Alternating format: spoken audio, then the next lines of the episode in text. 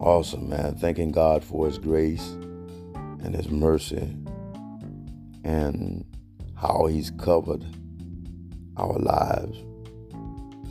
And so we give God the honor and the praise that He's due.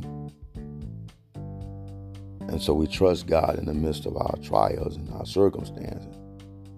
And we recount the days that He's delivered us and freed us from our own personal sins and struggles. So the focus of this expression is to continue to praise God for His grace.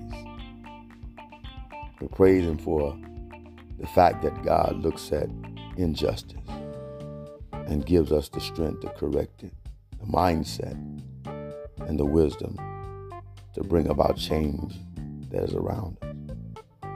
So we express our confidence in God and his compassion for humanity, which drives us to have compassion for one another. God has seated his love and his spirit in the hearts of those who are open. So we plead for vindication.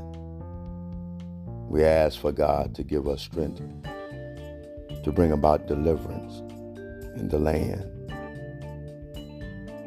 All of us have the tendency to look at life as Moses did. We all have the capacity to open our hearts so that God can lead us, so that we can lead others. Asking God, God, give us the strength to speak blessedness and forgiveness, even to those who may have sinned against us. And give us the strength to forgive those who have hurt us and wronged us, as well as our sins are forgiven. And so we want to honor God as our shepherd. And so we respect him and praise him for his grace. Continue to trust God to help you through this struggle. Continue to focus. Thank him for his grace. Never lose sight. Continue to run the race to make a difference.